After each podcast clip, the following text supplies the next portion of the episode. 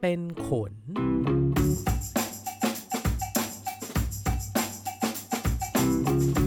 สวัสดีครับตอนเรับเข้าสู่รายการตัวเป็นขนตอนที่ 38 นะครับ ก็ว่าด้วยเรื่องของการสร้างเสริมประสบการณ์ชีวิตเนาะฟังดูคล้ายๆ วิชาสมัยประถมของเราใช่ไหมครับเอ๊ะสมัยนี้ยังมีวิชาสปชหรือเปล่าเนาะไม่แน่ใจ โอเค แต่ว่าจริงๆแล้วไม่ได้เกี่ยวกับวิชาเรียนสมัยเด็กหรอกครับ แต่ว่าจากประสบการณ์ที่ผมทำงานมาเนี่ย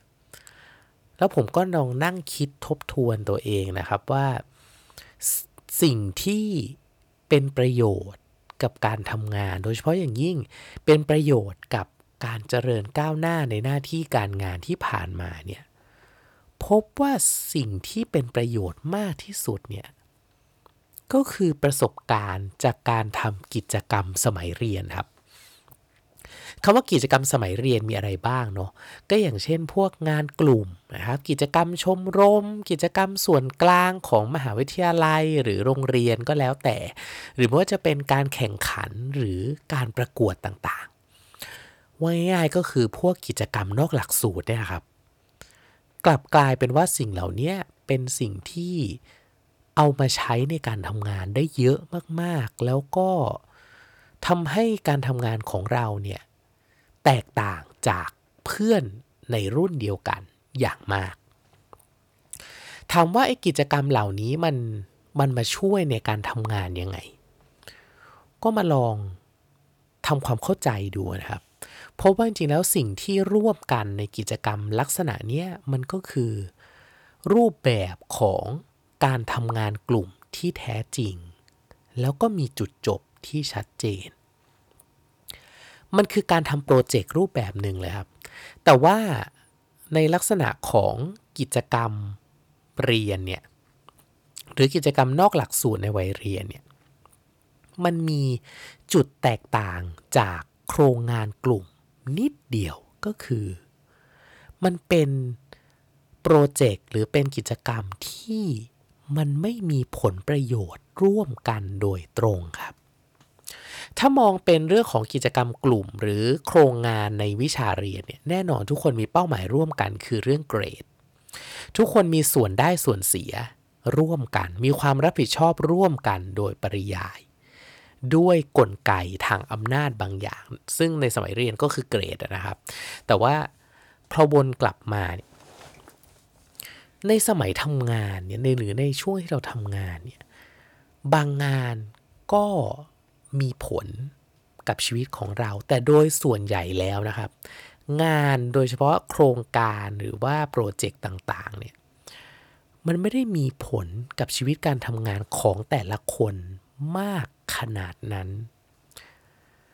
มันทำให้เราขาดทักษะบางอย่างไป ซึ่ง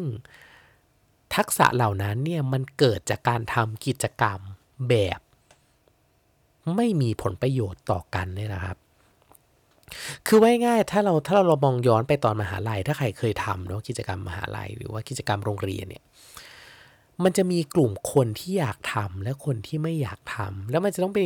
เรื่องหนึ่งที่ทุกคนจะต้องคิดอยู่ตลอดเวลาคือทำยังไงให้ทุกคนเข้าร่วมทำยังไงให้มันไปรอดจนจบ หรือถ้าพูดภาษาบริหารก็คือการสร้าง engagement ในทีมเนี่ย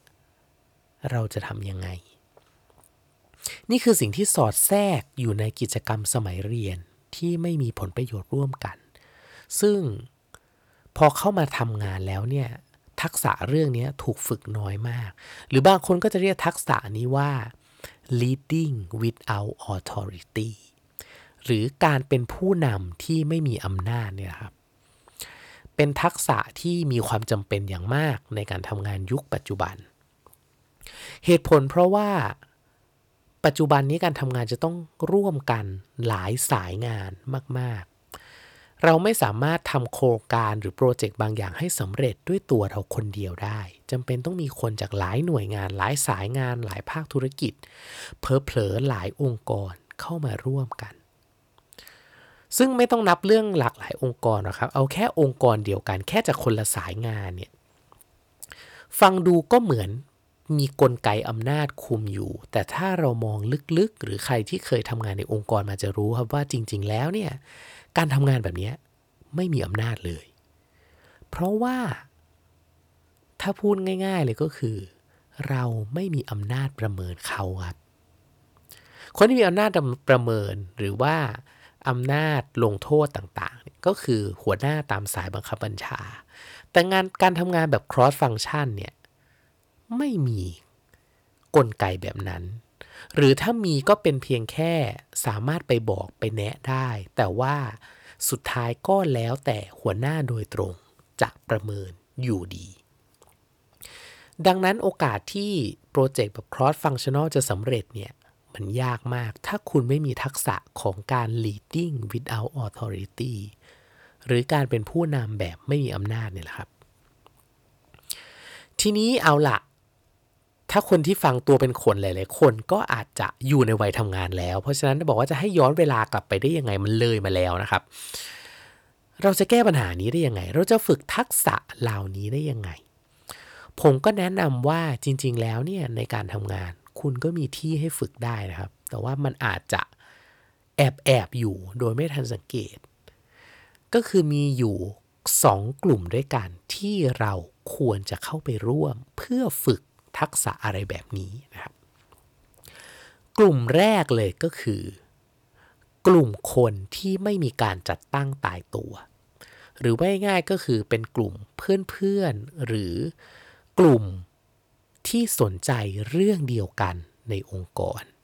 ไม่ว่าจะเกี่ยวกับงานหรือไม่เกี่ยวกับงานก็แล้วแต่ไม่ว่าจะมีประโยชน์ หรือไม่มีประโยชน์ต่อการทำงานก่อธุรกิจก็แล้วแต่ นี่คือการรวมกลุ่มแบบไม่มีผลประโยชน์ ไม่มี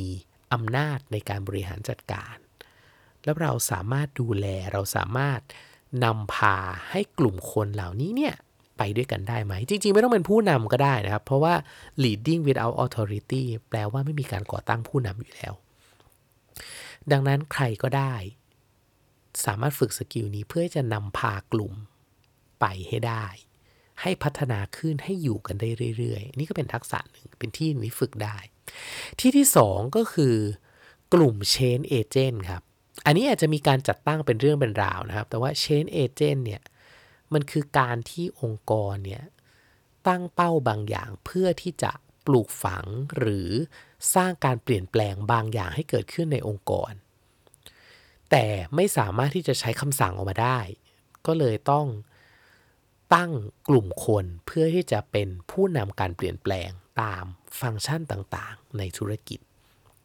เพื่อทำการเปลี่ยน culture หรือเปลี่ยนวิธีคิดในการทำงาน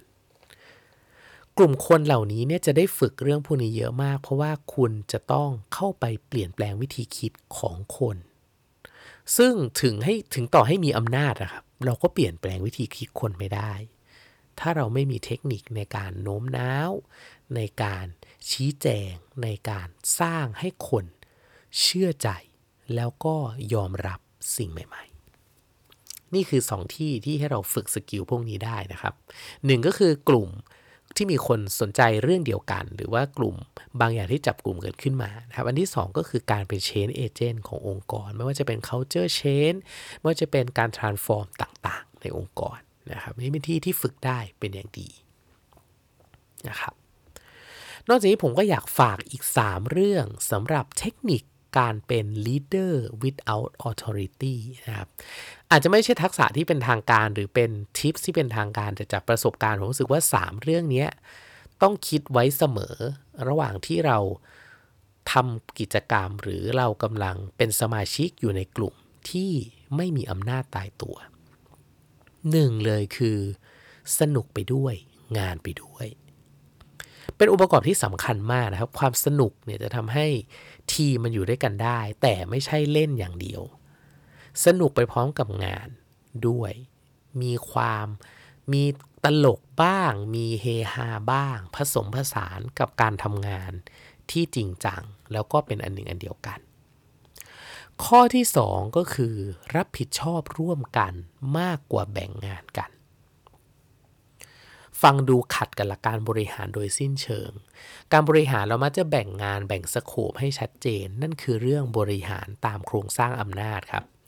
แต่การทำงานแบบไม่มีอำนาจเนี่ย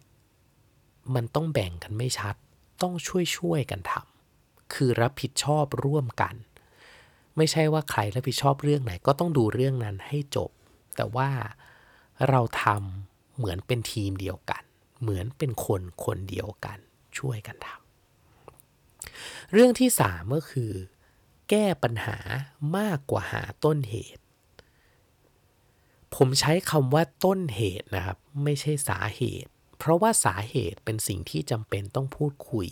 และหากันอย่างชัดเจน แต่ต้องไม่หาต้นเหตุ ต้องไม่ถามว่าใครอะไร หรือแม้เราจะรู้กันก็ไม่ควรจะย้ำเรื่องนี้ เพราะมันเป็นสิ่งที่ทำให้เสียทีมเวิร์กอย่างมาก แต่เราต้องคุยสาเหตุกันโดยตรงว่ามันเกิดอะไรขึ้น ยังไง ตาม fact และหาวิธีแก้ปัญหาและป้องกันปัญหาต่อไป นี่คือ 3 trick ในการทำงานแบบ leading without authority นะครับ 1 คือสนุกไปด้วยทำงานไปด้วย 2 คือรับผิดชอบด้วยกันมากกว่าแบ่งงานกัน และ 3 ก็คือแก้ปัญหามากกว่าหาต้นเหตุ สุดท้ายนี้บางคนฟังมาถึงตรงนี้แล้วก็อาจจะรู้สึกว่าโอ้อยากย้อนกลับไป วัยเรียนอีกรอบจังจะทำกิจกรรมเยอะ ๆ นะครับ ซึ่งเราคงย้อนเวลาไม่ได้ณวันนี้เราคงย้อนเวลาไม่ได้ แต่จริงๆแล้วเราสามารถเริ่มต้นใหม่ ฝึกฝนใหม่ได้ทุกวัน เพราะว่าจริงๆแล้วอดีตเนี่ยเป็นสิ่งที่มันผ่านไปแล้ว ไม่ว่าจะเป็นทั้งวัยเรียน หรือแม้แต่การทำงานหรือแม้แต่เมื่อวานนี้ เป็นเรื่องที่ผ่านไปแล้ว สิ่งที่เราควรทำคือ ทดลองและเรียนรู้ไป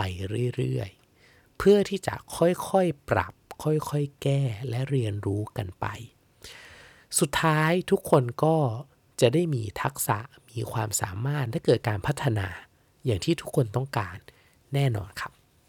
ขอบคุณที่ติดตามฟังนะครับ ทุกท่านสามารถติดตาม